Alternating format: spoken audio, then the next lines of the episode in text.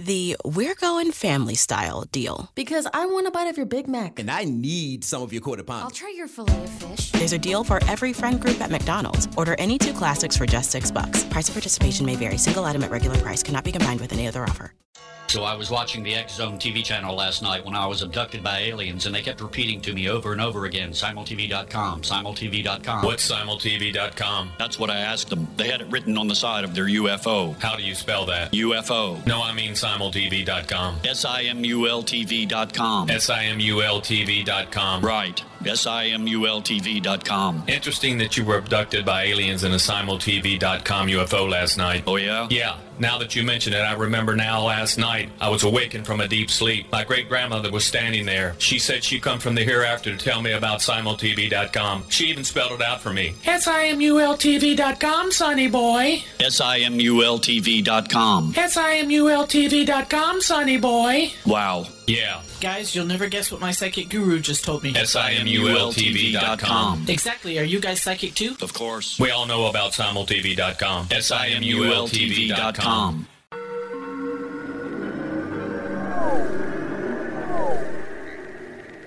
Roswell in the 21st Century is a detailed re examination of the Roswell UFO crash case. I have studied the evidence for more than 30 years, and I now put that evidence under a microscope in a cold case examination of the facts. These facts might not please everyone. They are based on my comprehensive investigation that took years to complete, but they do lead to the conclusion that whatever fell was not built on Earth.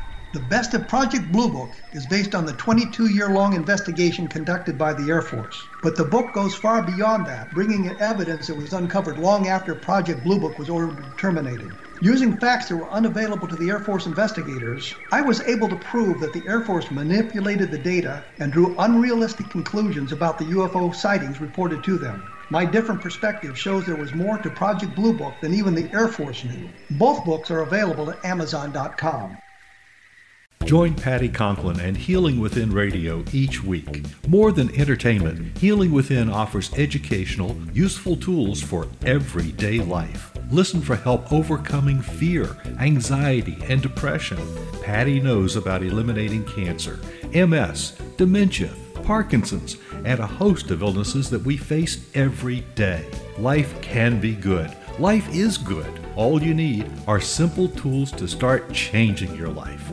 Start right now by visiting patticonklin.com. P A T T I C O N K L I N. No matter where you are in the world, you can work with Patti through Skype, phone, or in person, visiting one of her retreats in Georgia. Visit patticonklin.com today or call our offices at 404 474 0086. That's patticonklin.com or call 404 474 0086.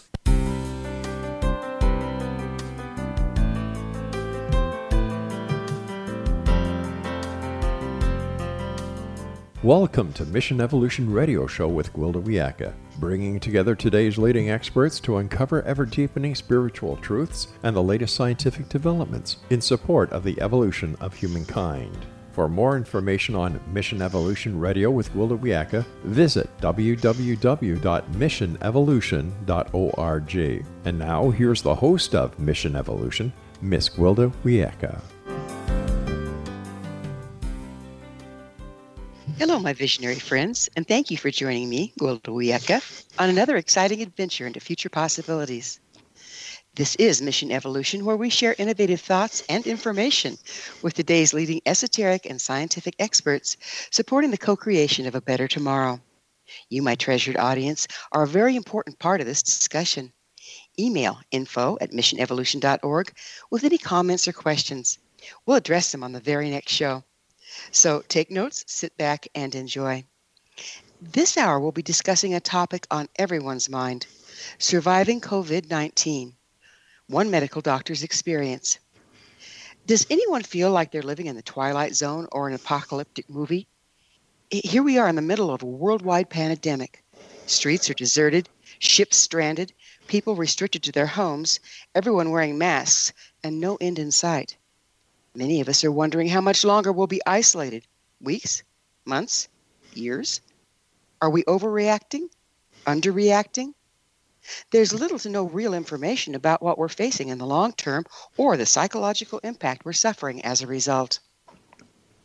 With us this hour to share his experience as a survivor of the coronavirus is Dr. David Hanscom. Dr. Hanscom is an orthopedic surgeon focused on helping people go pain free without surgery or medication.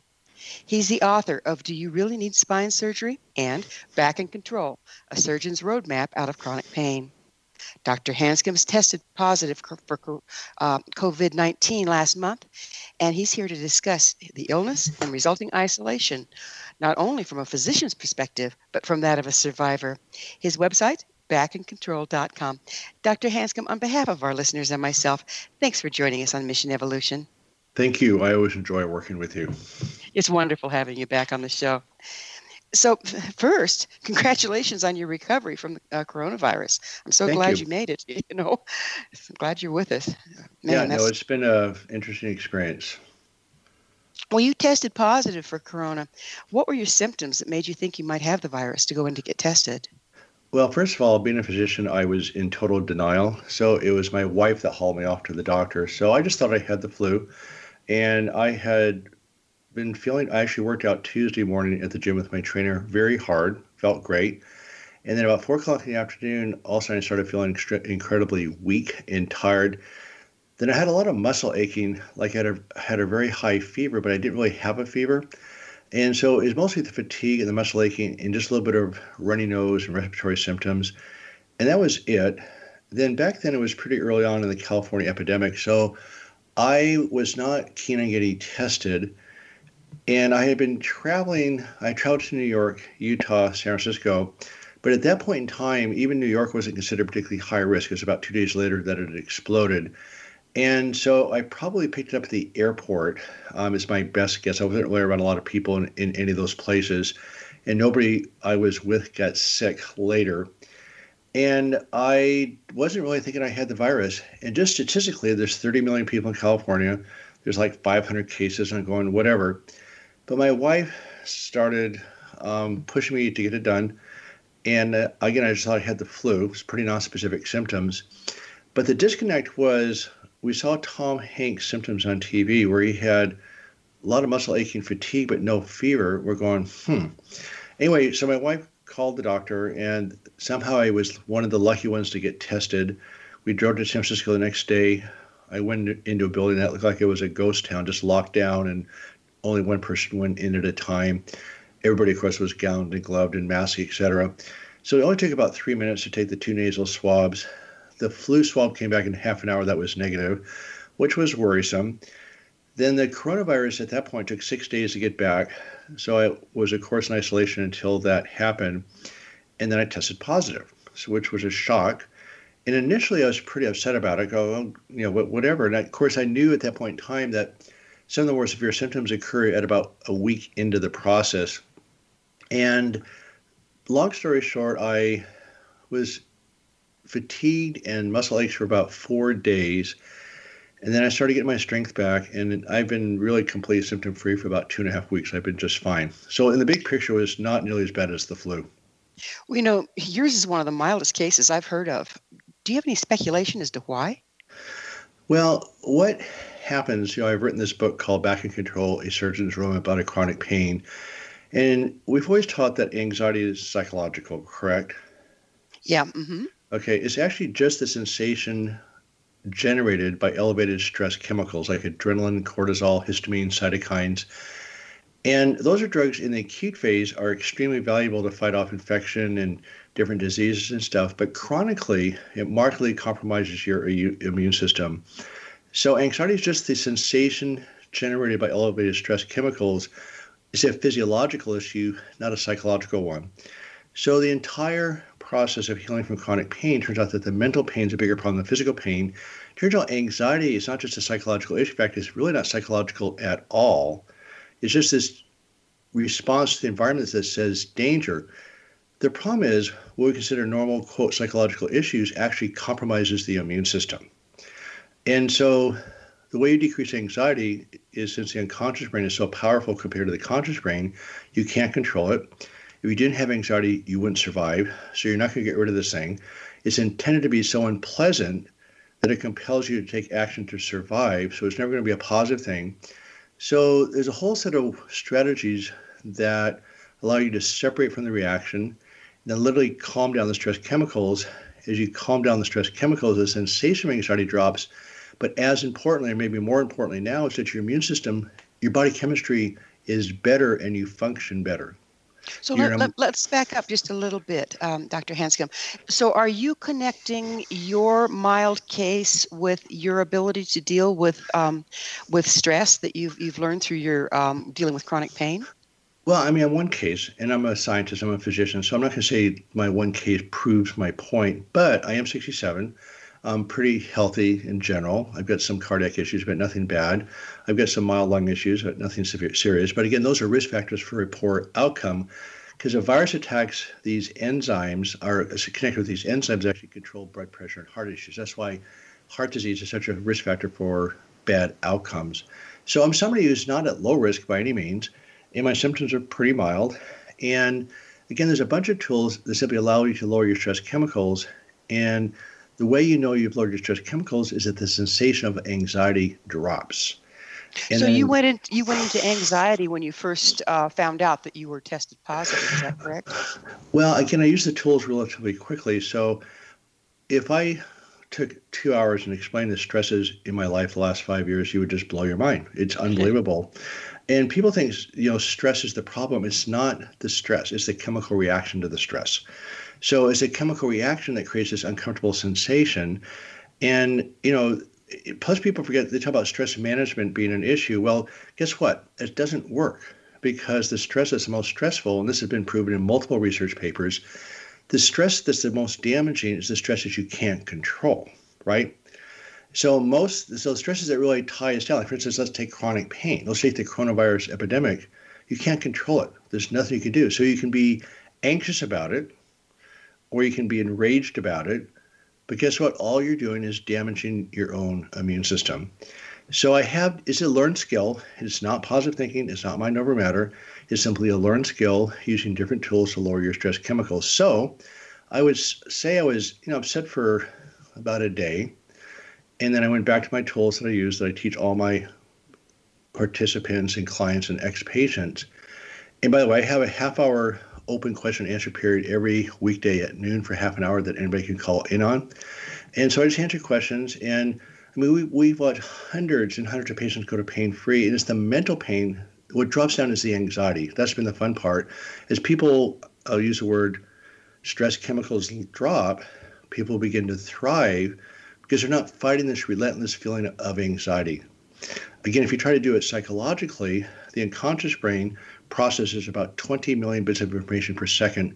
The conscious brain processes 40. It's 11 million to 40 ratio. And so you're not going to beat this thing.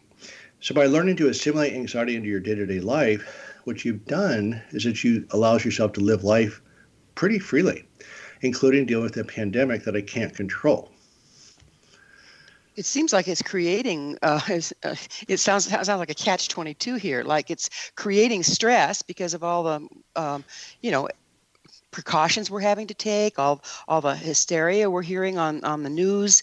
You know we get one idea you know, they give you one idea how to deal and then that's you know defunct by the next day.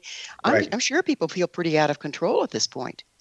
Well here's the other problem that's really a huge problem. So we know that there's a certain amount of domestic violence in the country, which I think is unacceptable, but it is there. People ask, well, why is there domestic violence ever? I mean, you love your family. Why do you abuse them? Well, the problem is your families are your deepest trigger. So it's ironic. We all need social connection. The deeper the connection, the better. But the deeper the connection, the bigger the triggers. So that's why domestic violence occurs in the first place. All this can be magnified dramatically. And I work with Dr. Stephen Porges, who wrote a book called The Polyvagal Theory. And he spent four years of research looking at the connection between stress and, and the autonomic nervous system. And humans evolve language and, and connect, they, they evolve through connection with other people. We're, we're going so, to we're going to have to take a commercial break, but this okay. is really going in a nice direction. I'd like to pick up on the other side. Sure. It is time for that break. However, Dr. Hanscom and I will return shortly. Don't you go away. You're listening to Mission Evolution, coming to you on the Zone Broadcast Network, www.xzbn.net.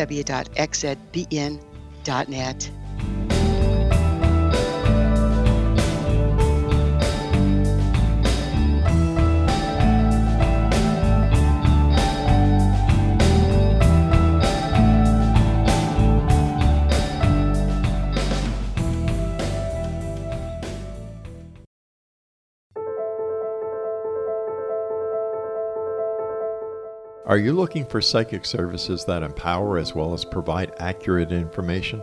Jenny is a third generation psychic with extensive esoteric training. A practicing professional intuitive for over 30 years, her accuracy is astounding. While most psychics can read what will happen to you if you don't change directions, Jenny understands the future is subjective. While there is a river of time we all traverse, that river has many waves, eddies, currents, and tributaries from which to choose. With Gen E as your guide, you can explore the many possible outcomes in the river of time and navigate your course to the one of your liking. Take control of your future. Book your life changing session with Jenny today at www.gen-e.net. That's www.gen-e.net.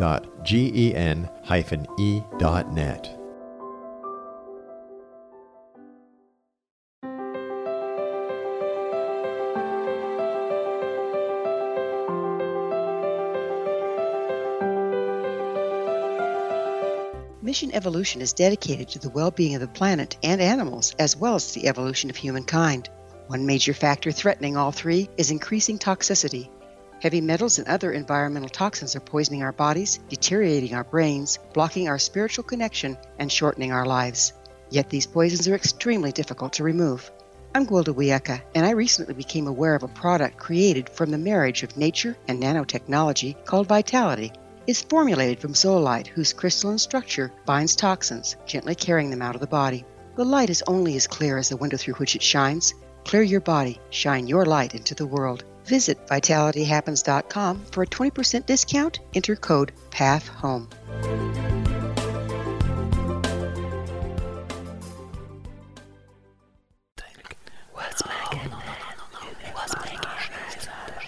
In the mid 1990s, I was approached by a young woman who believed she'd been abducted by alien creatures. In conversations, I began a journey that took me not into the world of interstellar travel, but back through time into past lives. Under hypnotic regression administered by a professional rather than describing abduction, Jenny, as she is called, begins to tell a tale of horror in 19th century London. Her unbelievable past life seems to connect with Jack the Ripper and other monsters of the past. Throughout the session, Jenny provides a rich detail of her past lives that links some of the most horrific killers in history to one another. Using the resources of a university library in the pre internet's day, I was able to verify some of Jenny's claims. She has knowledge that wasn't readily available to a suburban housewife. Does this prove the reality of her tales? Conversations attempts to answer that and other provocative questions. Conversations is available at Amazon.com.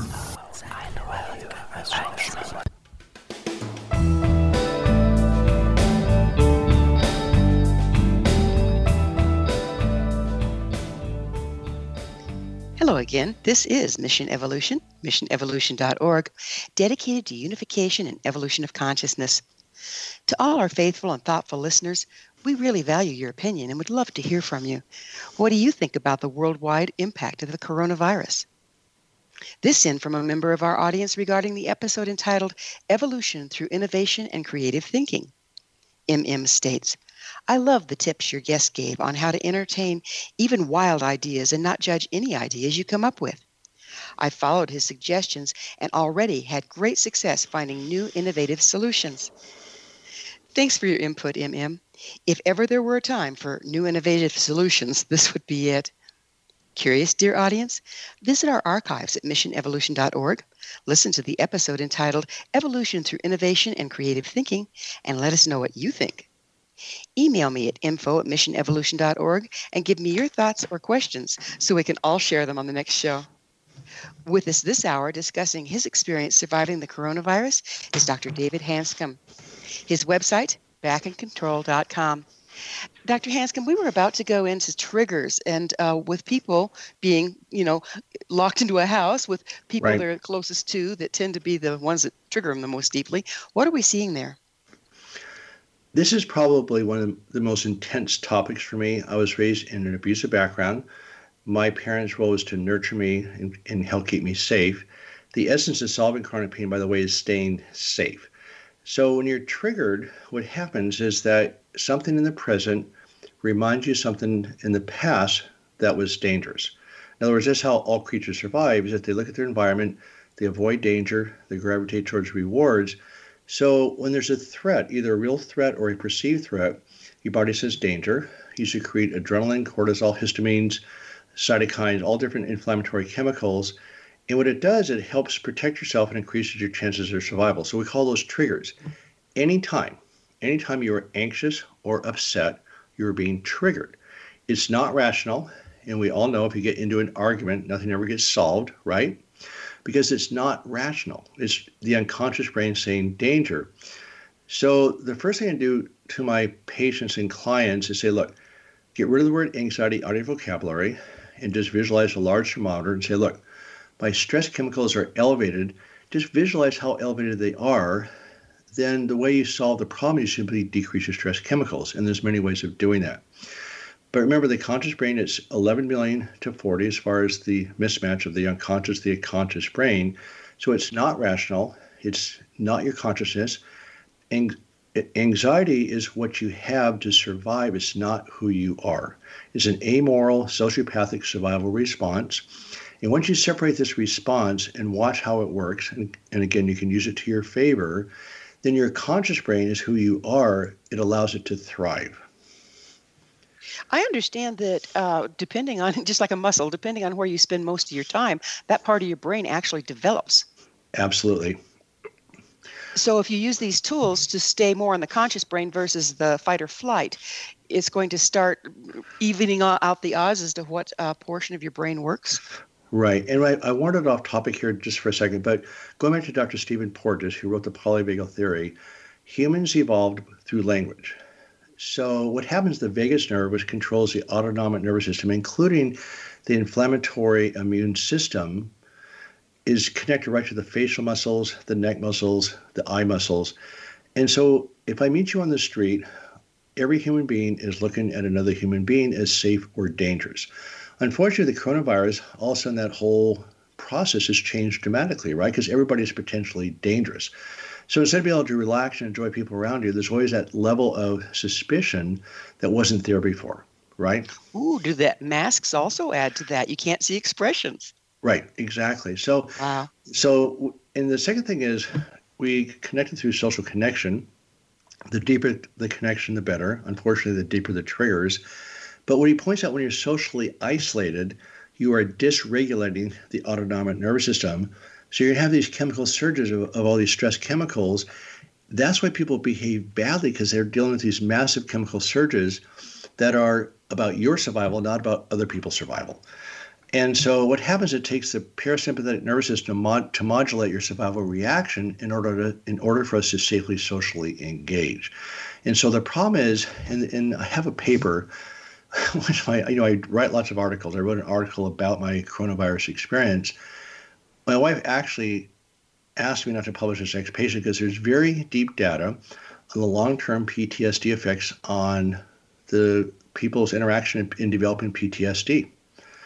And I always wonder. My father went through the, the Great Depression, and they had to move to a farm. They barely survived.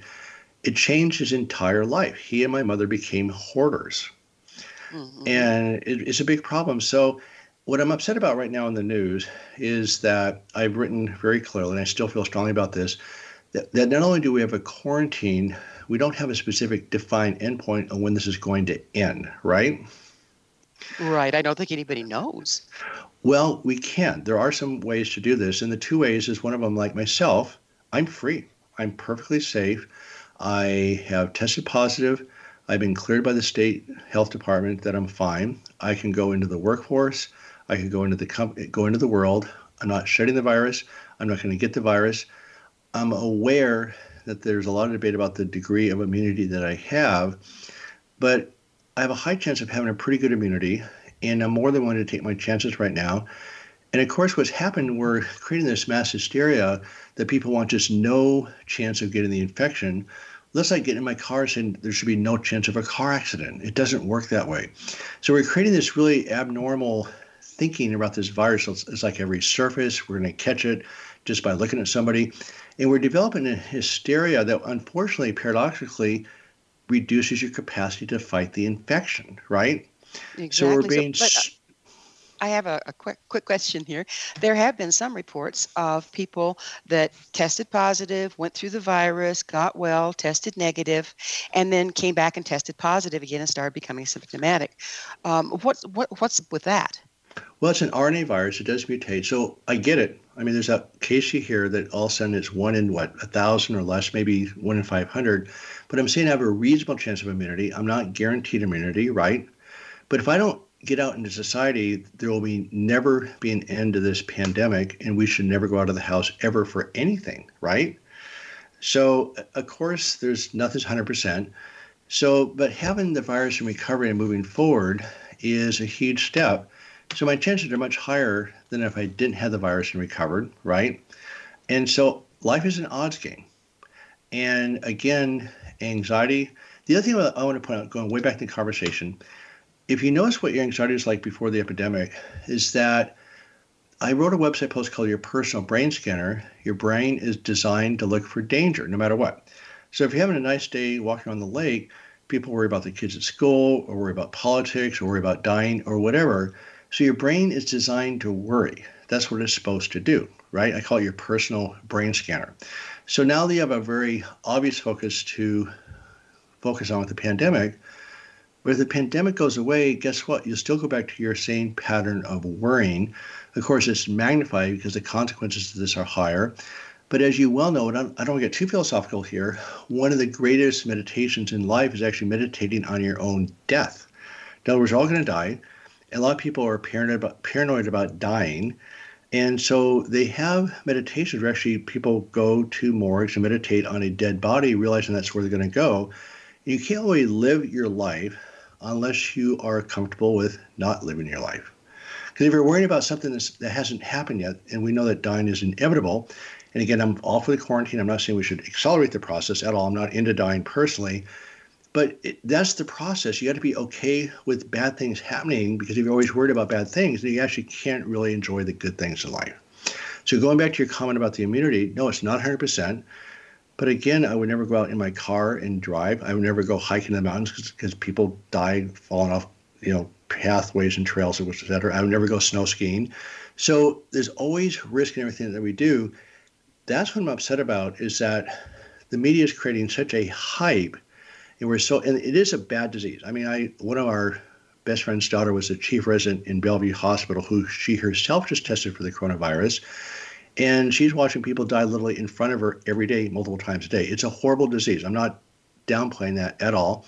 I'm all for the quarantine. I'm all for the lockdown, but we have to define how to get out of it. So the two ways to get out of it is when testing positive and developing a reasonable immunity, or the antibody testing. And again, that's all it's not going to be so hard to get those antibody testing now because it's quick testing. There's lots of companies do it.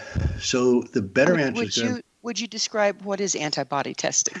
So it's a blood test, and when you have any infection, the infection is called the antigen, and then your mm-hmm. body has an immune response. Whether there's certain types of cells that give different responses to bacteria versus viruses. But what happens is that your body mounts an immune response in the in the form of antibodies which attach to the virus and destroy it, or attach to bacteria and destroy it. So, what you're doing is you develop the immunity to this virus. Then, when the new virus comes in and somebody reinfects me, so to speak, my immune system will attack it and destroy it. Okay, so there is uh, is testing that can say if you've already had the virus. Correct, and and oh, that's, that's still wonderful. Yeah, that's within okay. a couple weeks. That should be out on a pretty widespread basis. And I've been an advocate from day one that everybody in the country should be tested. So if we're going to take trillions of dollars out of the economy, we should have put billions of dollars into the testing because the only reason I am safe is because I was tested, right? So if I had been sick, resolved it, I wouldn't know for sure it was a COVID virus or the flu. Well, we're going to have to go back into testing on the other side of a quick break, but I think this is fascinating. It's like giving us hope here. So, um, Dr. Hanscom and I will return to our discussion shortly. So, you folks stay right there. This is the Mission Evolution. We're coming to you on the Zone Broadcast Network, www.xzbn.net.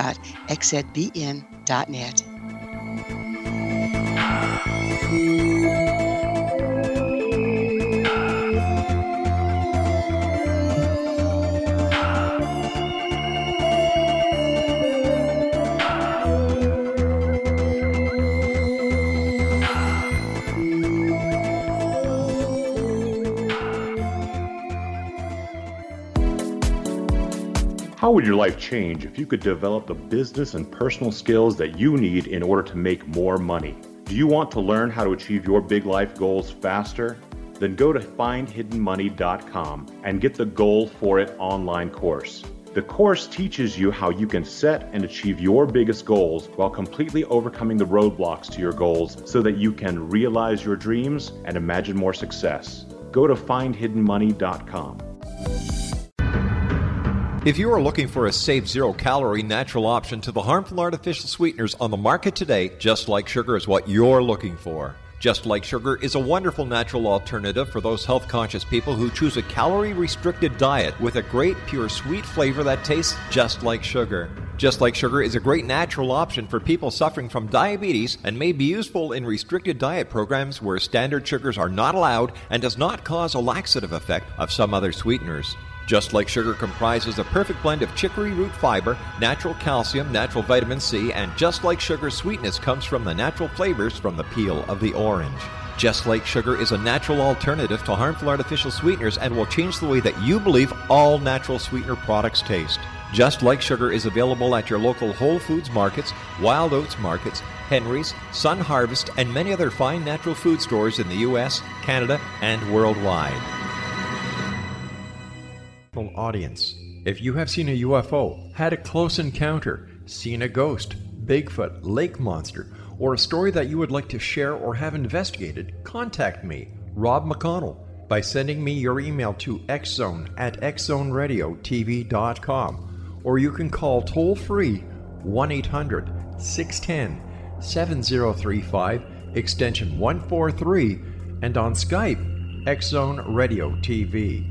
For more information on the Xzone Radio TV show with yours truly, Rob McConnell, visit www.xzoneradiotv.com or www.xzonetvchannel.com or simultv.com and xzbn.net.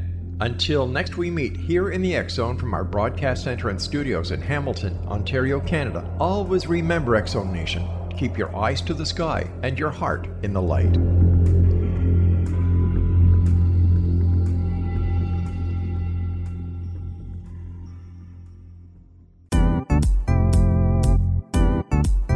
Memorable dynamic presentations are a not so secret weapon in the business world.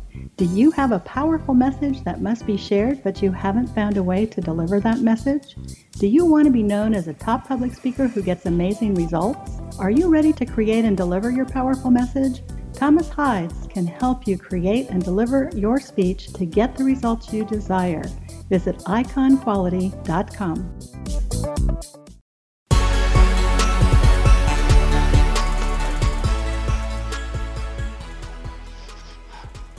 Welcome back. This is Mission Evolution.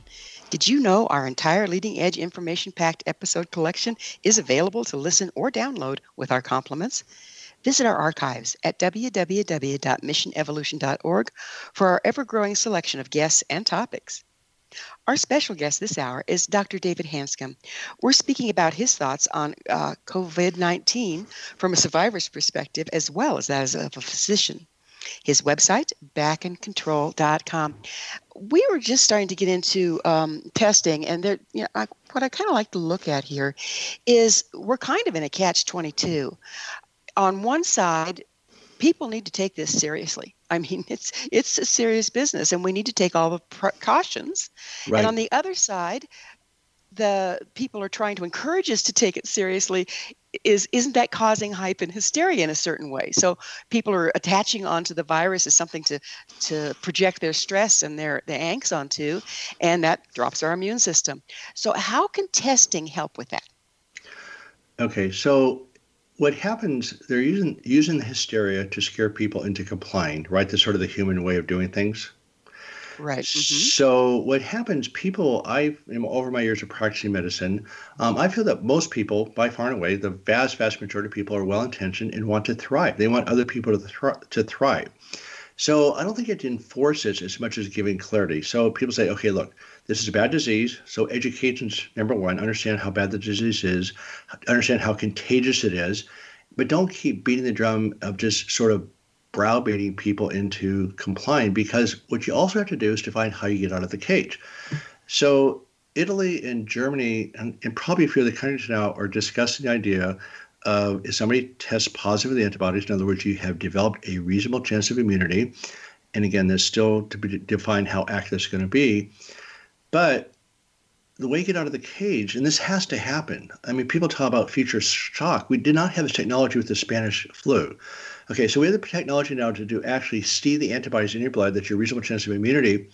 So on the news, I think it's fine to put on the new deaths, new cases, the case versus recovery group. But what they're not doing is that half the people are asymptomatic, they have an immunity, they should be out in in the economy and practicing. So the only way you do that is with widespread testing. So whatever money you spend to do testing on literally everybody allows that group of people to get back out into into society and actually function. And you because so, right now we're just on lockdown and nobody knows, you know, when they're going back, and the economy's not doing well because of it. Right, and there's two bigger problems here. First, well, three bigger problems. The first one is that the, and, and this is a topic of a different show, but again, when you dysregulate the autonomic nervous system with social isolation, it's a huge problem. There's going to be lots of bad behavior. Then, of course, people get desperate and they have to do things to survive, so you can't blame them. But it's not based on rational motives, it's based on the survival chemicals saying, I got to survive. And so bad things are going to happen. Even people that wouldn't remotely consider doing bad things are going to do bad things. That's just the way it's going to be. So that's a major issue. Second of all, the PTSD you induce is actually a long term problem that's going to affect our society for a long time, including your kids, including your kids at school. So the shockwave through the economy through, through the societal PTSD is huge. But what they're doing, so, but the problem is that right now you have states that are not locking down. You've got entire countries like Brazil that are not locking down. This virus is going to be in the world for a very long time because we is way past containment. And that's what's upsetting to me about the news right now is that we sort of imply by really locking down we're, we're going to contain this thing. Over three fourths of us are going to test positive for the virus at some point. It's in the population, just like the common cold. It's a cold virus gone sour, right? So we know almost everybody's going to test positive. We're trying to flatten the curve. And then once the flat curve is flattened, what do you do then? because there's not going to be an endpoint. It's never going to be 100%. So by having so much travel in the world, with whole countries not even shutting down, this virus is going to be with us a long time. But the other problem, which is even a bigger problem, this is what's called an RNA virus, which means it mutates. And we don't really know the data about how much it mutates. I don't assume that right now I have immunity for this phase of the virus. But just like next, just like the flu, every year there's a different strain of flu that comes through, right? And when you get a flu shot, it's a best guess against the flu, but it's not 100%. Same thing with this virus is that next fall, if this thing happens again, my immunity may be there, maybe not, maybe I need further testing, but the virus mutates. And with HIV, we never did get a vaccine for the virus because it changes. Now, with polio and measles and stuff like that, that's a DNA virus, hepatitis, that's a DNA virus that is stable and once you get vaccinated, there is immunity. And I was on the tail end of the polio epidemic as a resident because I dealt with people with major, major orthopedic problems being paralyzed by polio. It's a horrible, horrible thing. So, right now, with the RNA virus that people are hanging their hopes in a vaccine, again, there may be a whole other level of technology that I'm not aware of. I'm not a virologist. Um, I'm not pretending to be a coronavirus expert. I don't want people to think that. But I have taken, sick, taken care of sick patients for a long time. With major spine surgery, we have people going into pulmonary failure with this, what's called ARDS, which, which is killing people now. And so it's a big problem. So, as far as the actual immunity, I'm not the expert on that. But I'm saying the only way you get people out into society is you give them a reasonable chance at immunity and get them back out into the world. And that has to happen. And it has to happen quickly because there's, otherwise there's no end to this pandemic. Yeah, because what you're from what you're telling me, um, we've kind of painted ourselves into a corner. We've got everybody locked away, no, you know, which is, you know, we don't want to just put people out there and risk right. them. And you know, right. who who do you put out there as a sacrificial lamb? And at the same right. time, there isn't a solution in that approach, is there? There is not. But the problem is the solution is so clearly defined right now. I mean, we have the technology, and I think the government's finally changed its tune. But about three years ago, they said, well testing is indicated only for severe cases. That was never true.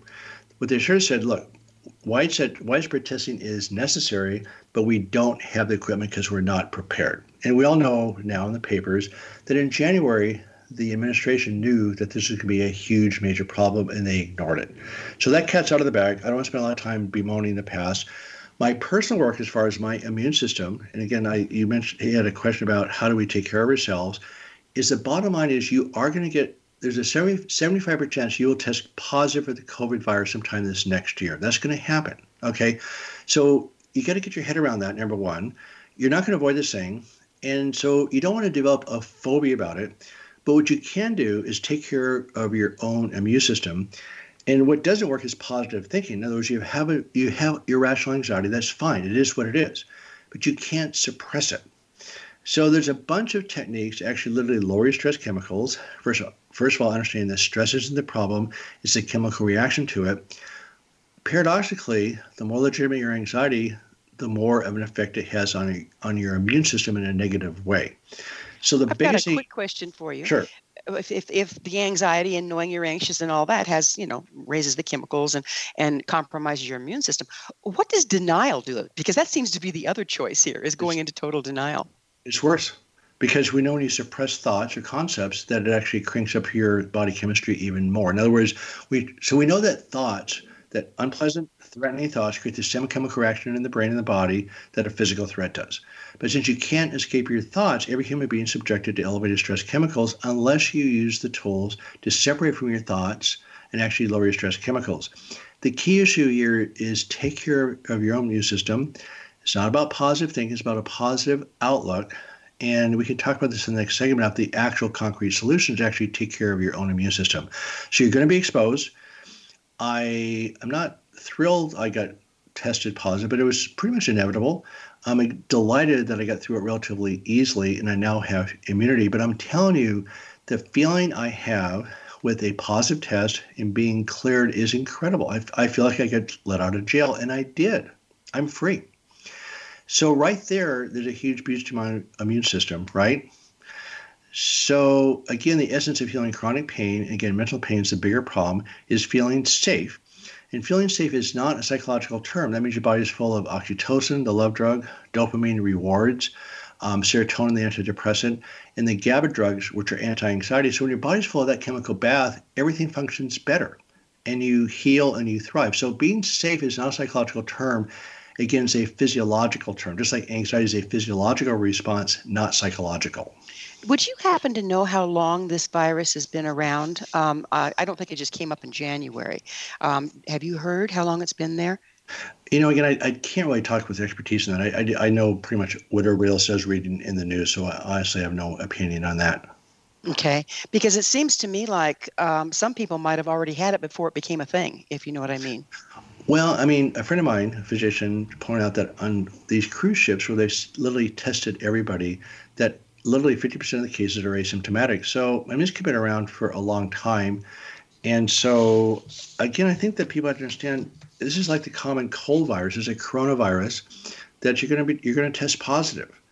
And so again, the best thing you can do by far and away is to nurture your own immune system, which is again not positive thinking, not denial, but actually going through the specific tools that actually lower your stress chemicals. It's it's a huge time for that because it's the only weapon we have, really. Right. Is is to and it always has been. And It is a good one. I, I It's- it's- it- this is not a theoretical weapon. This is actually a very strong weapon. So you asked me a question, do I think my tools actually help fight off the virus? I think so, yes, but I'm a case of one, so I'm not going to you know, tell the world that this is the way to do it. But I will tell statistically, we do know in the HIV epidemic, there's a book out called Opening Up by Writing It Down, talking about expressive writing. They found out with the HIV epidemic that the expressive writing actually lowered the viral load. It actually changed the immune system, actually lowered the viral load. So again, it's not psychological. You're just lower the body's stress chemicals, which allows your immune system to thrive. Being paralyzed by fear does the opposite. Doesn't help. We're about to go into our break, but in the last segment, I would really love to have you share with us some tools that we can use to bring up our immunity. Dr. Hanscom and I will be back shortly to continue our discussion, so don't go away. This is Mission Evolution on the Zone Broadcast Network, www.missionevolution.org.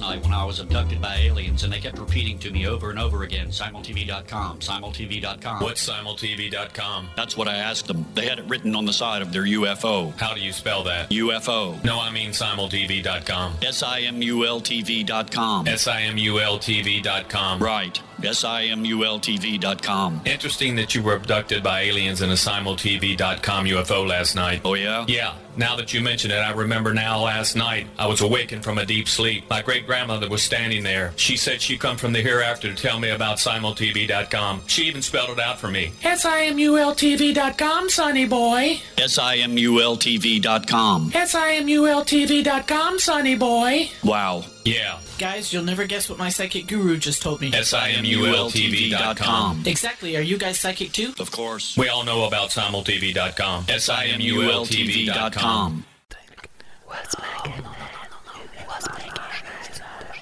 In the mid 1990s, I was approached by a young woman who believed she'd been abducted by alien creatures. In conversations, I began a journey that took me not into the world of interstellar travel, but back through time into past lives. Under hypnotic regression administered by a professional rather than describing abduction, Jenny, as she is called, begins to tell a tale of horror in 19th century London. Her unbelievable past life seems to connect with Jack the Ripper and other monsters of the past. Throughout the session, Jenny provides a rich detail of her past lives that links some of the most horrific killers in history to one another. Using the resources of a university library in the pre internet's day, I was able to verify some of Jenny's claims. She has knowledge that wasn't readily available to a suburban housewife. Does this prove the reality of her tales? Conversations attempts to answer that and other provocative questions. Conversations is available at Amazon.com.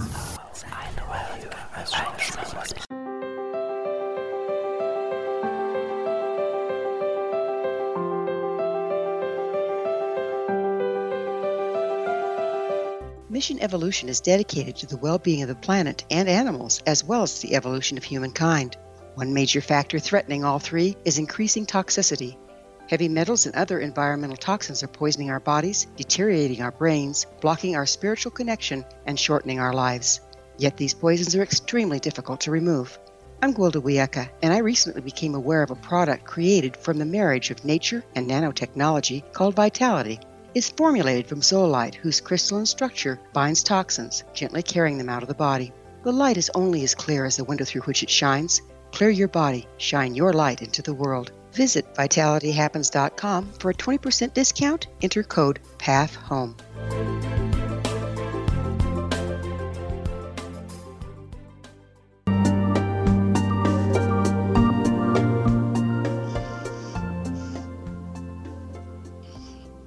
Welcome back. This is Mission Evolution, bringing together gifted people of service to the world.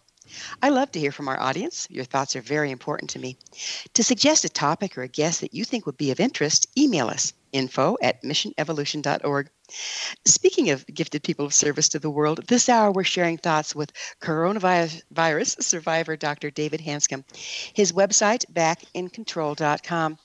Dr. Hanscom, you know, it seems like we've gotten so re- reliant on the medical system, and we, you know, we don't take care of ourselves, and our best immunity, our best ability to thrive, is this body, this avatar that we live in. It's designed to exist. It's designed to thrive. How can we bring back our natural ability to, um, you know, beat disease? The essence of solving chronic pain, i.e., the mental pain, i.e., in the form of anxiety, is actually taking control of your own care. In other words, you feel safe. And so it's basically connecting to your own capacity to heal. Okay, so that's the key. You connect your own capacity to heal. And this is not theoretical, this is proven with deep, deep research. And I like to talk about one tool called expressive writing. It's been documented in over 1,000 research papers that expressive writing has a dramatic effect both on your mental and physical health. It actually has more effect on your physical health than your mental health. And they found out that academic performance, um, sense of well being, depression, anxiety, even wound healing, asthma, rheumatoid arthritis all improve with what's called expressive writing. There's many forms of it, but the starting point that I advocate for my patients is simply write down your thoughts and tear them up. And what you're doing, you can't control your thoughts, but you're separating from them. And so we have people tear them up so they don't analyze them because if your attention's on the thoughts, you're actually reinforcing them. Remember, you can't separate from your thoughts. You, I'm sorry, you can't control your thoughts, but you can separate from them. So, expressive writing is number one. Number two is called neuroplasticity, where your brain changes every second. We thought in medical school that it was a static structure. It changes every second. And there's 80 billion, 80 billion neurons in the brain. Each one of those neurons has 10,000 connections to the neuron next to it. It's an incredible number of connections, and it changes every second. So, what you're doing is called neuroplasticity, which involves awareness, separation, and then reprogramming your brain to where you want it to go.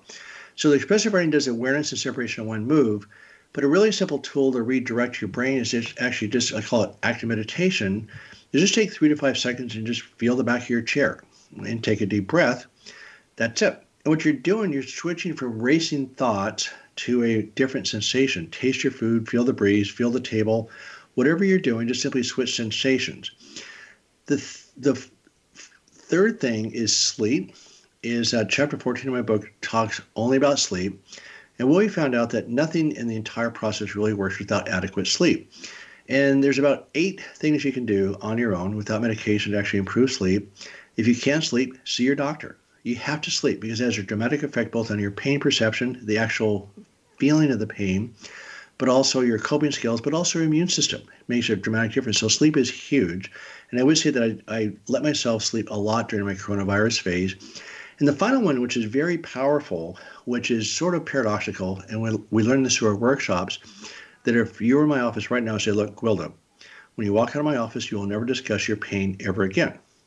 Ever except with your healthcare providers, because people with chronic pain discuss their pain all the time, such as I did in my own chronic pain experience, is understandable because you're suffering. Nobody really believes you. You're on this endless quest for a cure.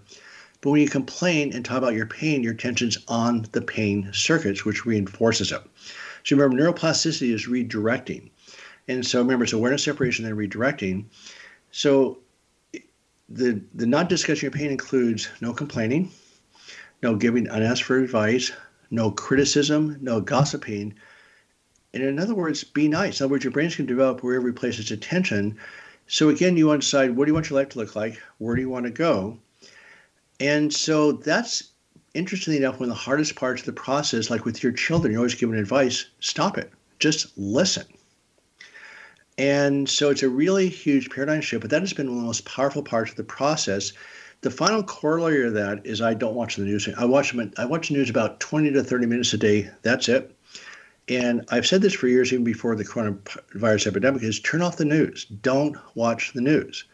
So give yourself a certain amount of time either to read the paper and watch the news enough to actually know what's going on, and then just stop and read a book. Take a walk. Put your brain on things that are enjoyable, because again, what you're doing, you're learning tools to re- regulate your own body's chemistry from a stress profile to a calm profile. And it's not positive thinking, it's not mind over matter, it's not some belief system in David Hanscom's process. These are just tools that are well documented to be effective.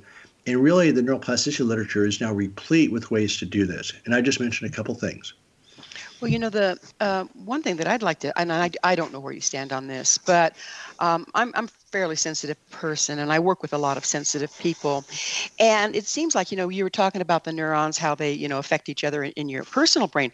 What about the collective? How much, how is this worldwide panic affecting people? I mean, is, is a lot of what we're feeling not even our own? So I think this is a huge opportunity for the world to heal. So it's called mirror neurons. And I've talked to Bruce Lipton, who talks about the collective consciousness in quantum physics. So it's a process called mirror neurons that if I start to laugh, you'll start to laugh. And it's not psychological, you're directly stimulating the next person's brain. And I just walked, wrote a website post about never walking the front door of your house angry because it's like pulling a dark cloud into the house. So what you're doing, you're stimulating the negative parts of your family's brain and at some point on, on, another broadcast, I'd love to talk about the family dynamics because that's a huge factor in pain in general, been the biggest factor pulling people out of pain. It's also magnified, of course, in the course of this coronavirus epidemic, but it's called mirror neurons, and it's a direct stimulation of that part of other people's brains. So that's the other problem we're getting into. That person on the TV that's yelling at you about the dangers of the coronavirus is actually stimulating part of your brain that's very negative, and you can't fight it. It's there. And again, positive thinking, I'm going to do fine, everything's okay, that doesn't work. That's denial, right? Which is, as you just said earlier, is is worse. yes. It's worse, right? Mm-hmm. Mm-hmm. So, how can we?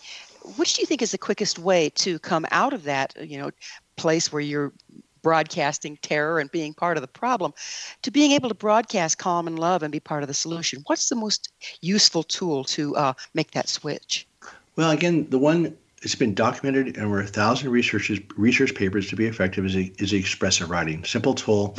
And then I'm, you don't essentially believe David Hanscom. I mean, you can. I tell my patients, look, you don't have to believe one word I said. This is not some belief system. It says if you think that what I'm saying is just nonsense, write it down. Just write. So it's connecting with what is in your body and letting your. You have to be aware what is before you change it.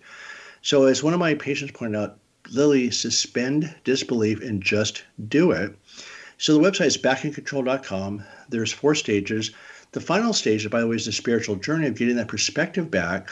Is that when you're stuck in the circuits of pain and anxiety, while you're just surviving, and a long way from the pain circuits is giving back, helping other people out, the spiritual journey, getting organized. Those are things that you create the life that you want. That's where your brain's going to develop. So it goes back to the neuroplasticity. Right the more time you spend in your um, logical brain or your compassion, uh, the stronger it becomes. Correct. Do you find that it gets easier to self correct when you start to go into the fight or flight um, if you have these tools and consistently use them? Right, absolutely. Um, it's a learned skill. I go into the fight or flight mode probably seven to 10 times per day. And so by being aware that I'm in that as a first step, then I'm becoming much more skilled at the tools that come out of it. I wrote, wrote a website post called Failing Well. So the goal is not this peace of mind forever. The goal is become aware when you're in a pattern, anxious or frustrated. Then you create the space and then redirect. And a lot of it becomes automatic. But no, the tools definitely improve with time. Plus, your brain physically changes. I mean, neuroplasticity is the real deal. We actually can see in research MRI scans about how the amygdala shrinks or grows.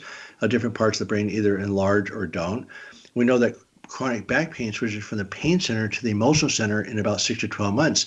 So you have the same back pain, but a different driver. So neuroplasticity is the real deal. It's fascinating. You know, what do you, we're just about out of time here, but what do you see as the hidden gifts of the coronavirus and the resulting impact on our lives? Society has to figure out that anxiety is physiological, not psychological. The antidote to anxiety is control. When you lose control, you become angry and right now, even before the virus, we have a very anxious, reactive society, is because medicine has missed this one. The neuroscience is right there saying this is the problem. This is not something I made up. It's right there. And mainstream medicine has just missed it. So we have to get this concept out in society that stress is not psychological, it's a chemical response. The way you heal is you connect to your own healing capacity, which allows you to re- regulate your body's chemistry. And again, stress is not psychological, it's just a physio- physiological response to a threat. So if that message, I think this is a human survival problem, getting that diagnosis right, even before the even before the epidemic started. We really need to turn around the way we're looking at this whole thing, don't we? Absolutely. Mm-hmm. Well, Dr. Hanscom, it has been wonderful as always having you on the show, and I look forward to doing it again sometime in the future. Thank you very much. I enjoy sharing my views. Our guest this hour has been Dr. David Hanscom, an orthopedic surgeon focused on helping people become pain free without surgery or medication. He's also the author of Do You Really Need Spine Surgery? and of Back in Control, a surgeon's roadmap out of chronic pain. Dr. Hanscom tested positive for COVID 19 last month and was kind enough to come on the show and share his experiences. I hope all of you find comfort and uh, joy in the wonderful message that he did bring.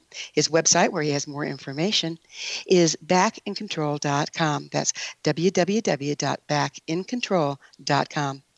Remember, our entire information pack episode collection is available for listen or download free of charge. Visit our archives at www.missionevolution.org for our ever growing selection of guests and topics. This has been Mission Evolution with Gwilda on the Zone Broadcast Network, www.xzbn.net. Join us next time as this mission continues, bringing information, resources, and support to an evolving world. Be safe, stay in love, and stay well.